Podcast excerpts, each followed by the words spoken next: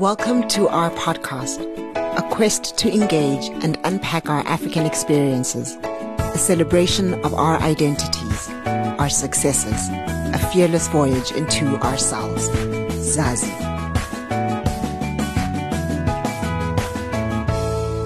Welcome. Hey, welcome back. Hi, Christine. Hey, Patricia. Hey. You are back to episode number 2 of our podcast, Zazi. Welcome back. So today we are going down which tunnel? I think we're continuing a bit on what we started, our African identity. Okay, cool. So it is actually Africa Month at the time of this going to air. And so we thought we should settle into that theme for ourselves on this occasion, the theme of Africa Month. So Africa Month is Africa Month, and it is recognized the month of May because on the 25th of May, we commemorate the founding of what today is called the African Union.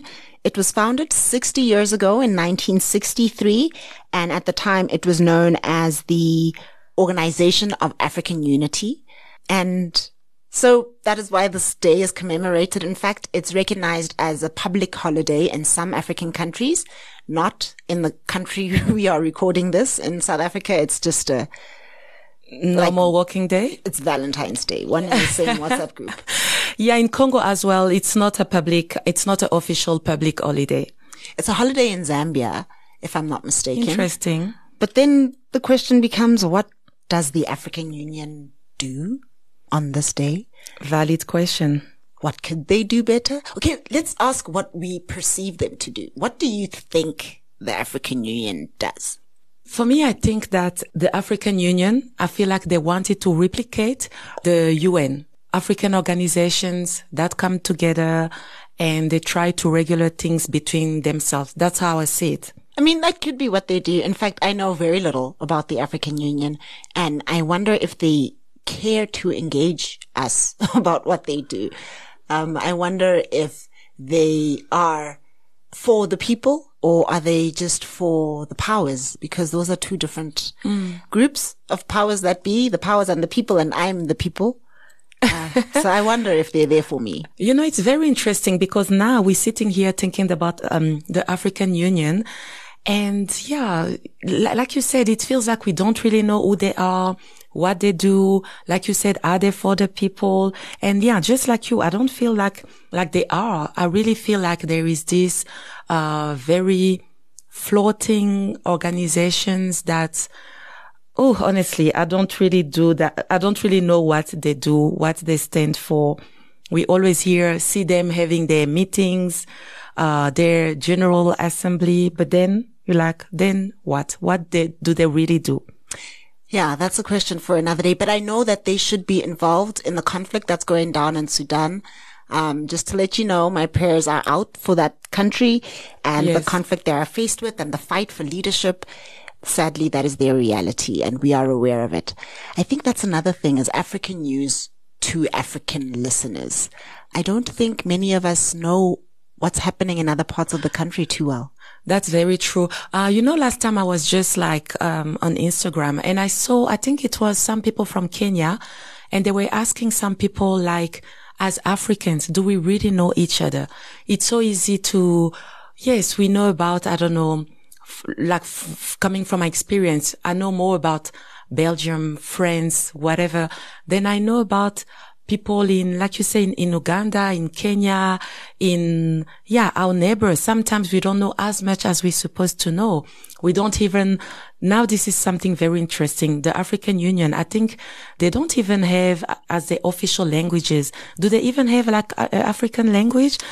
That is a fascinating question. I think they use mostly French. I think French, English, and maybe Portuguese are their official languages. Now you're thinking, why not Swahili? Why not Zulu? You see? Hey, we're going to get shut down for going there.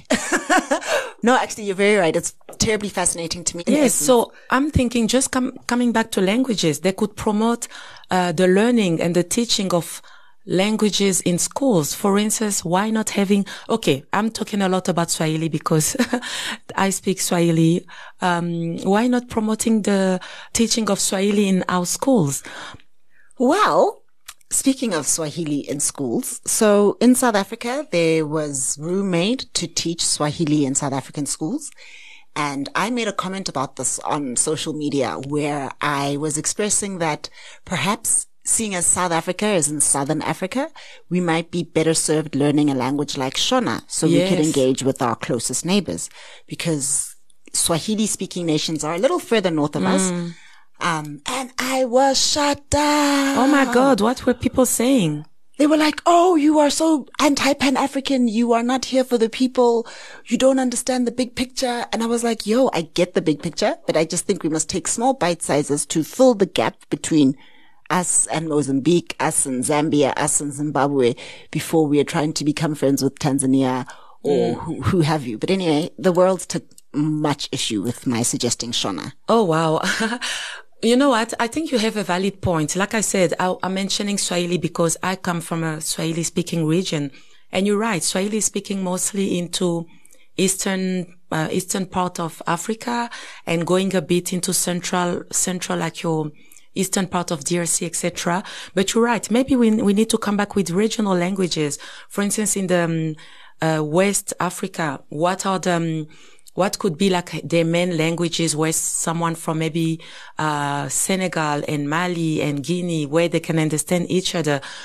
Is it Wolof? Is it Pearl? Is it, I don't know. I don't really even know what language they have there. And the same, like you said, maybe Eastern and Central Africa could be Swahili, could be maybe Lingala, I don't know. And like you said, in the Western, Southern region, we can have Shona, we can have maybe Zulu, some other languages that could be like widely used from a large group of people. So can I call us out now in this moment? Because we are sitting here having this conversation in English. Exactly. You see, how amazing would that be if we could have this conversation in Swahili, in Zulu, in Shona?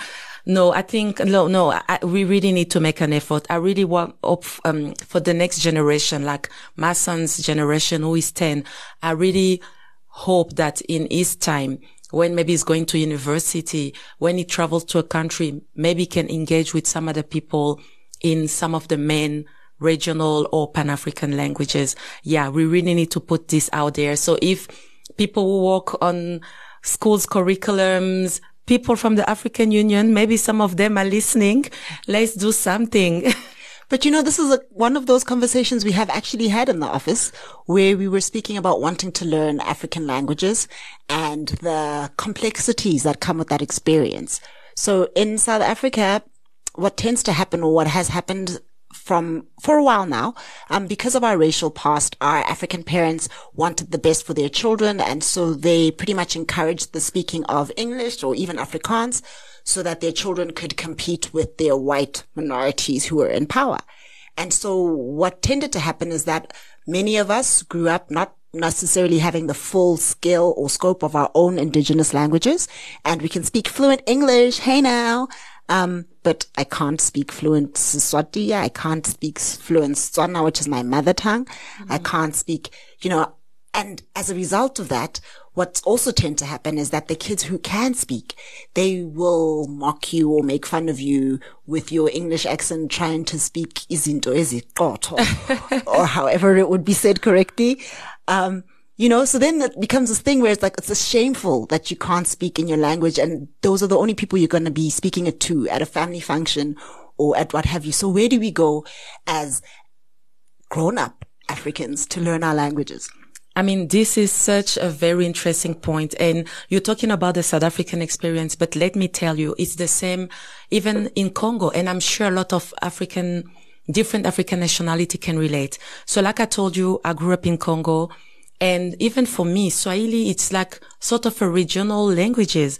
My tribal language normally should be Kiluba. I'm from the Luba tribe, which is, one of the main biggest, tribal group in the DRC. So the language should be Kiluba. What happened is at home, my grandmother was living with us at home. She used to talk to us into that language, but our parents never really reinforced the thing as we need to learn, we need to answer. So I can understand, although now it's even some words, I'm even losing some words. So I could understand my grandma speak to me. But I never been forced, or my parents never really did the things like, oh, you need to speak to her only in that language. You need to learn. So the language is there passively somewhere in my mind, but I can't really speak. I can't really speak it. So it's a huge issue because when I often, I mean, at least once a year, I try to go back to Congo for holidays. Another thing that has really shocked me is like, the generation of my nieces, my nephews, a lot of friends' kids, they don't speak even Swahili. So now you're growing in Congo, in your country, but yet they speak only French. They go to school where they learn English as a second language. They learn Spanish, they learn Portuguese, but they can't speak Swahili, which is the vernacular. Is that what we say, vernacular language of our region? Let alone now talking about your Kiluba, your Kibemba, your whatever, all these tribal languages. And for me, this time around, I went back last year and I was very surprised, frustrated, saddened, because I was like, I'm really seeing from my parents' generation to my nephews, my son's generation, I'm really seeing languages disappear. And I've seen somewhere, I've seen an article of how per year a lot of African languages just like that disappear. They're wiped out because you've got grandparents, you've got, you know, with all this urbanization and people moving to cities and people having less connections with where they come from, languages are disappearing. Or when a language disappears, it's cultures, it's stories, is mythologies, religion. People don't understand that it's a big part of a knowledge that also sinking with when a language disappear. So, yeah. So the colonizers are still winning. They're still winning. Okay. So we were going on with the realization that the colonizers are still winning where our languages are concerned. And I think I need to make a commitment, possibly now, that you must know that I can speak like B grade Zulu. Okay, maybe not even B grade. C grade Zulu, B grade Tswana. And yeah, that's, and Isotsham is just like a whisper of a notion. And I've really been aspiring to want to be able to say, I can speak fluent isiSwati. And so in growing up, I was indoctrinated that this was my identity, and I cherished it because I was a South African Swati, right? So we were like a super minority in this country, and that made me special. Okay. And so I looked into our history and, you know, like I know who we are, but I can't speak who we are.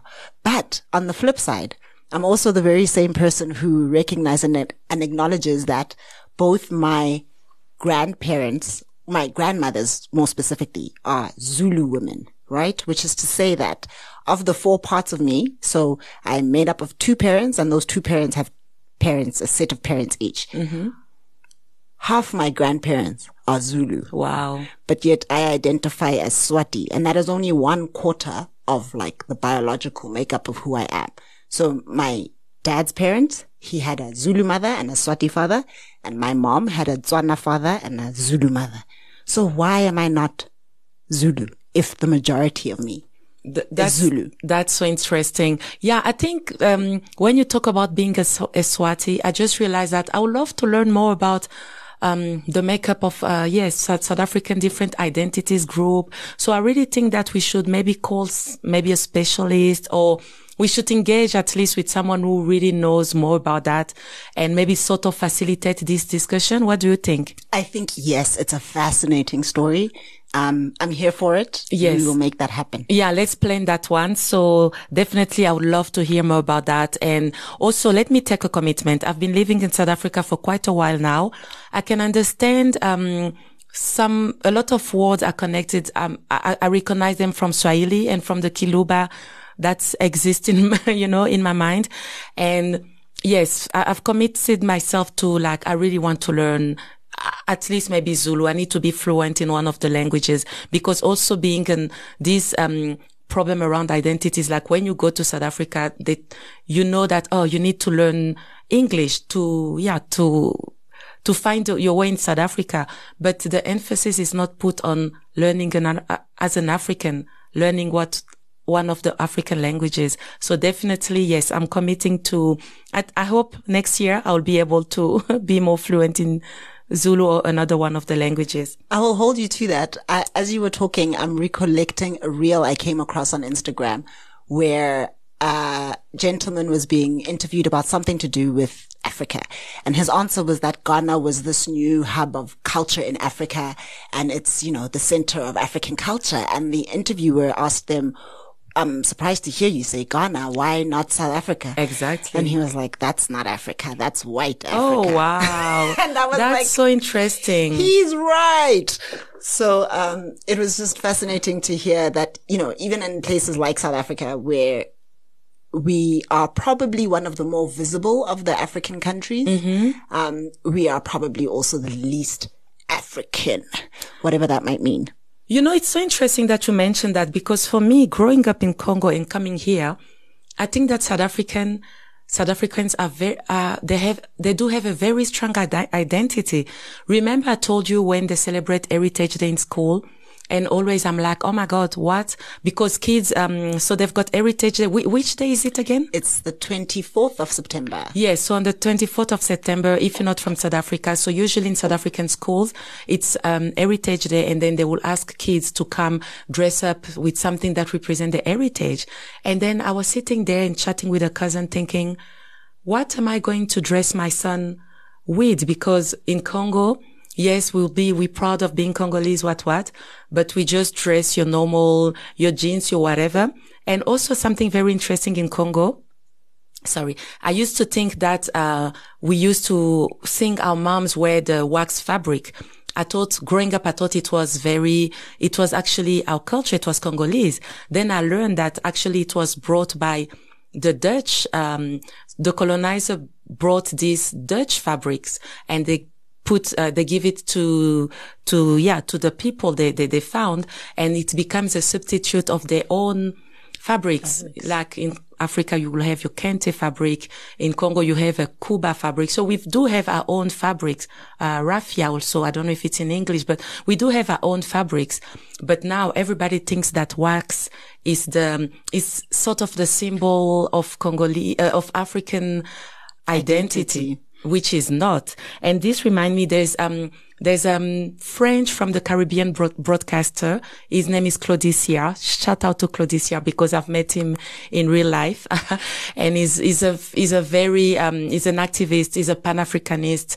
He's a very staunch Pan-Africanist. And he has coined the word the waxization of culture, meaning that they sold to us this, idea that people are so proud to wear wax. When it's fashion week, a lot of Africans, designers, they use all this wax, whatever, but which in fact is not really African. So we're out there adorning ourselves in a fake sort of sold African identity. And that's just not healthy. Exactly. So, okay, there's a way to see it. For me, sometimes I take pride of saying, okay, it's not us, but we have somehow built into our culture. I like the creativity. I like what we have done around it, but we need to know, and people need to acknowledge that it's really not, you know, people need to research more. There's a huge, I think there's a designer from Cameroon. His name is Thomas Ayisi, I think it's Thomas Ayisi or something. His work revolves around using indigenous fabrics and making things out of it. And for me, I think this is where we need to go. People need to go and find whatever in our culture, what was the fabrics that was there, and yeah, make something with it. You know, now that you have spoken, I sort of take back the sentiment that South Africa is the least African of the African countries, but I also sort of don't. But I mean, it's out there. But what I'm trying to get at is that I value your point. Exactly. In that we, as South African indigenous cultures, we have access. Exactly. To that information. Yes, you can still see the access. So coming back to Heritage Day, it's always so beautiful when you see people, young girls having their young Zulu outfit, and you will see just different things, you know. This particular group will wear this. I don't know, help me which one wear what. But then, and sometimes I'm a bit sad because I'm like, wow, in Congo, I don't have that, you know. And I've tried even to ask my dad, like, yeah, but what people used to, you know, it could not even really, it couldn't really help me. And I know what is most visible now. It's like when you see, traditional dancers, you'll see sort of, oh, they were this, they were that. But yeah, sometimes I'm like, yeah, I just want to know more about our daily fabrics and of course, because they've got meanings, you know. Some fabrics got meanings around royalty, around womanhood. So maybe we need to do a bit more research into this. I was just about to say, I know there are researchers out there whose like focus is this sort of content. Please reach out to us. Yes. We want to know. Exactly. Send us some links, some references, which fabrics they use in your country. I've been to Ghana with our, for work. I know in Ghana they've got the Kente fabric. We need to find out. Yes. I think it's, associated with royalty, right? Correct. So yeah, even in countries like Burkina Faso, I know when Thomas Sankara was the headman of that state, he instituted policies that the wear of his cabinet had to be made in local fabrics. You know, so we want to know, there's a library out there of the fabrics we used organically. I saw a documentary the other day about fabric that was made from tree bark in a part of Western Africa. I'm not clear at the moment where. No, let me not guess. But, so there's an archive of our own fabrics, of our own fashions that are truly our own. And it would be so delightful to hear from people who are in the actual know about what you know about this. Exactly. And I know there's a map going, making the round on Instagram where it's an Africa map and they show countries. They will put the Sheshe fabric. I've seen that map. I think I'm going to go back to it, and maybe it could be also the starting point of our research. But definitely, if you know more about African fabrics, their meaning, if you can sort of give us a map of different fabric, their meaning, absolutely, please reach out to us. We'll maybe have to schedule or to plan a deeper chat around this. Yes, I am here for that. And also, if you happen to be a language teacher, I'm keen to learn isiSwati. I'm in Zulu. Oh, yes. So Patricia wants Zulu. I would like to be fluent in isiSwati. Reach out to us so that we can honor our commitments. Yes, definitely. When you were mentioning, talking about Sankara, and what all the things it was doing for the Burkina Faso identity, it reminded me about our own president that we had for many years, Mobutu. I'm sure a lot of people know about him. He's always branded as one of the worst dictator. So from from my birth to, I don't know, I grew up, I spent a lot of time under Mobutu regime because he was a president for some 30-something years. And when you were talking about Sankara, it reminded me that sometimes he, at some point he wanted to, move away from the Western identity. So, and I think this is why the wax is very popular also in Congo. It was like, no, people are not allowed to wear Western clothing anymore. So people could not wear jeans, and women could not wear, your pant, your jean, whatever what was branded as European clothing. So women were wearing mostly, outfits made out of wax, you know, and which is a bit funny because when I come back to what I'm saying, wax was not even, African, but still, this is why, growing up, my mom's generation, I've got images of seeing all these African women wearing all these beautiful wax outfit. This is maybe why I'm a bit attached to it, because growing up, I thought it was our identity. And if you go to Congo, like, women are very creative around that. We used to call it kikwembe, and I believe in Zambia they call it like that. So they will have a top which is very beautiful. We call it mabaya, and then you will have two fabrics that you will wrap around your waist. You will put so you wrap around like two fabrics. I don't know if people can really see it, but maybe I will, on our social, I will have to put the images. But this is what women was wearing for when I was growing up. But of course, it was like very beautiful, colorful, whatever. So that's the thing. Kikwembe, in Lingala they call it liputa. So it's your wrap around the waist. Usually two different fabrics. One that you hold very tight. Obviously, you don't want it to fall. And then one on top, which is a bit shorter, and mabaya. So when you go, this is why the tailoring industry is so big in Congo, artisanship. People, they really like, will go to some tailor shops, and then you'll be like, oh, I'm choosing this design. I'm choosing this design. And they will do skirts, kikwembe or dresses, whatever, out of mabaya. And the men, so my dad's generation, they were wearing what we call it abacost. In French, it means abat le costume, which is really means take down your vest or something like that. I would need to come with a proper French to English translation. But yeah, it was also fabrics really designed under Mobutu. It was really your suit, but they will cut the so the sleeves were shortened. Yes, the sleeves were shortened. We used to call it abacost. So if you look at all these visuals when Muhammad Ali was in Congo in 1974, you'll see Mobutu and the journalists and the guys, they used to wear this abacost.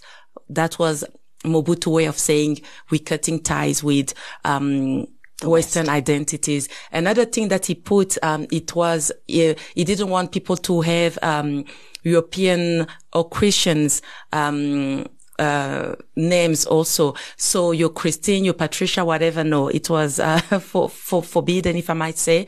He called it what was the name? Oh my God, I will have to l'authenticité. Yeah, coming back to authenticity. He called it authenticité.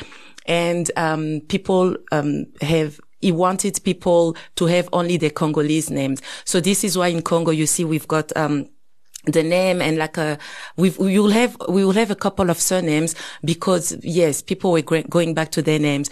So yeah, and obviously Mobutu is a very controversial.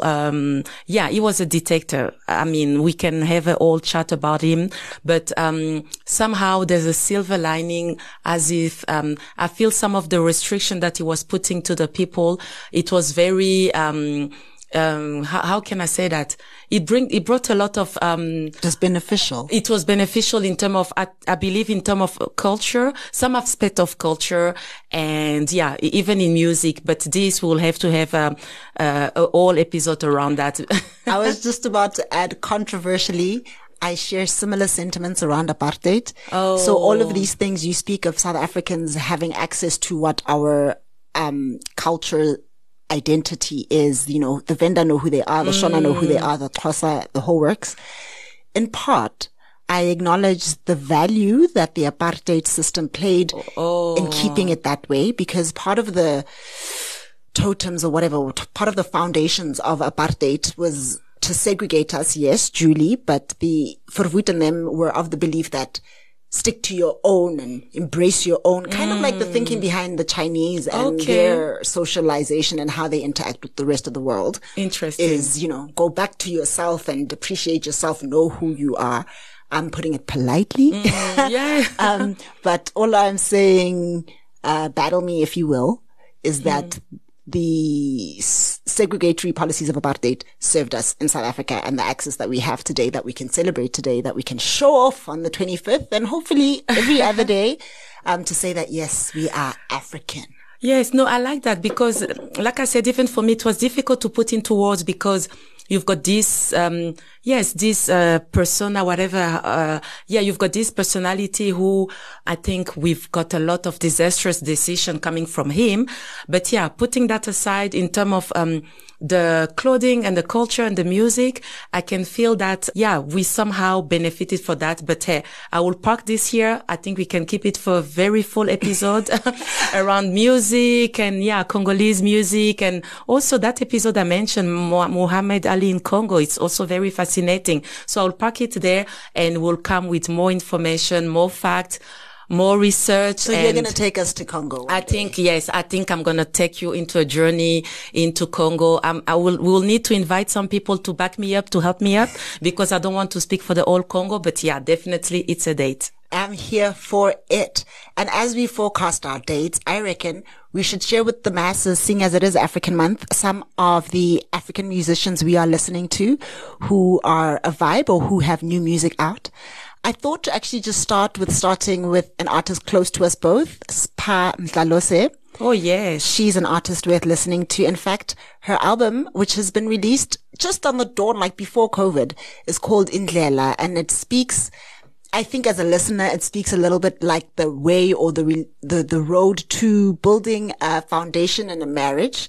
For me, it sounds like a great album for a newly wedded couple, but I know when she intended it, it was just in generally the way home, the way to yourself, in every instance, like Zazi and what we seek to achieve here. So I would reckon, yes, please listen out for Spa Mthalose, seek it out, buy it, support the girl. She is the thing. In fact, one of the things I love most about her is her name. When we were looking for a name for this podcast, on the day that I got to Zazi, I had just had a conversation with Spa, and her actual name, her full name is Sipatisane, which means we are holding each other. Like we are. Beautiful. It's a gesture. I can't explain it in words. So shout out to her. In fact, we have room for her in our future. She is the third member of the Zazi squad. Exactly. So, which is why I'm saying, please go do the things. Listen to her music. No, definitely. We're holding space for Spa. I'll go and also listen to her latest release. And yeah, and the story around her name is completely beautiful. And I'm sure when she joins us, I mean, it will be fabulous. I can't wait for that. In talking about artists, just to put in connection with what I was saying around Congolese music is one of the Congolese musicians have really contributed to African music in general. So I'm going to plug a Congolese artist for now.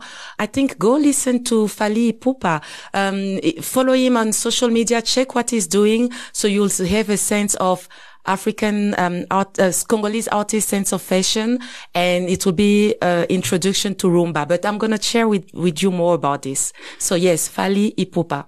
Okay, two more. So the next one is an artist in Ghana. His name is Wolasi. He has just released an album called Therapy. I personally haven't listened to this album, but I am a follower of his. And from what I'm hearing of other people's reviews and the likes, this is a fire album. In fact, I think this is what I'm going to do with my long weekend. Yes, it's a vibe. It was at Access, right? Yes, he was. I mean, he's an incredible live performer. He's a vibe. Yes, go follow him. And I think what we'll do, what do you think, Christine? I think we should open our own Spotify or whatever. We need to drop playlist after some... I was just about to say there's no or whatever about it. Yes, we are going to have Spotify as a platform through which we'll just communicate with you some of the music that is making it into our lives. Yes. And we're going to share it with you to enjoy. Yes, no, definitely. Yeah, so I think... the last artist. Sorry, I did say two, right? So this is a shout out there in the diaspora. I want to plug Kokoroko, not that they need my plug, but their album, which is called Could We Be More, is masterful from beginning to end. No need to skip over anything. Like, I love albums that are so just united as a product, you know. It's an awesome, awesome album, and I really reckon you should give it your ear space time. So, Christine, I also took note of what you were recommended because I really need to go and listen to them. So that's what I'm also going to do with my long weekend, and yeah, I think that's about it. That's a wrap, guys. Keep your ears out and open, and check out when we will be sharing with you again. It'll be in the month of June. Which is winter on this side, so we've got some cozy topics lined up for you. Yes, chat to you soon. Bye. You've been listening to another production from Solid Gold Podcasts.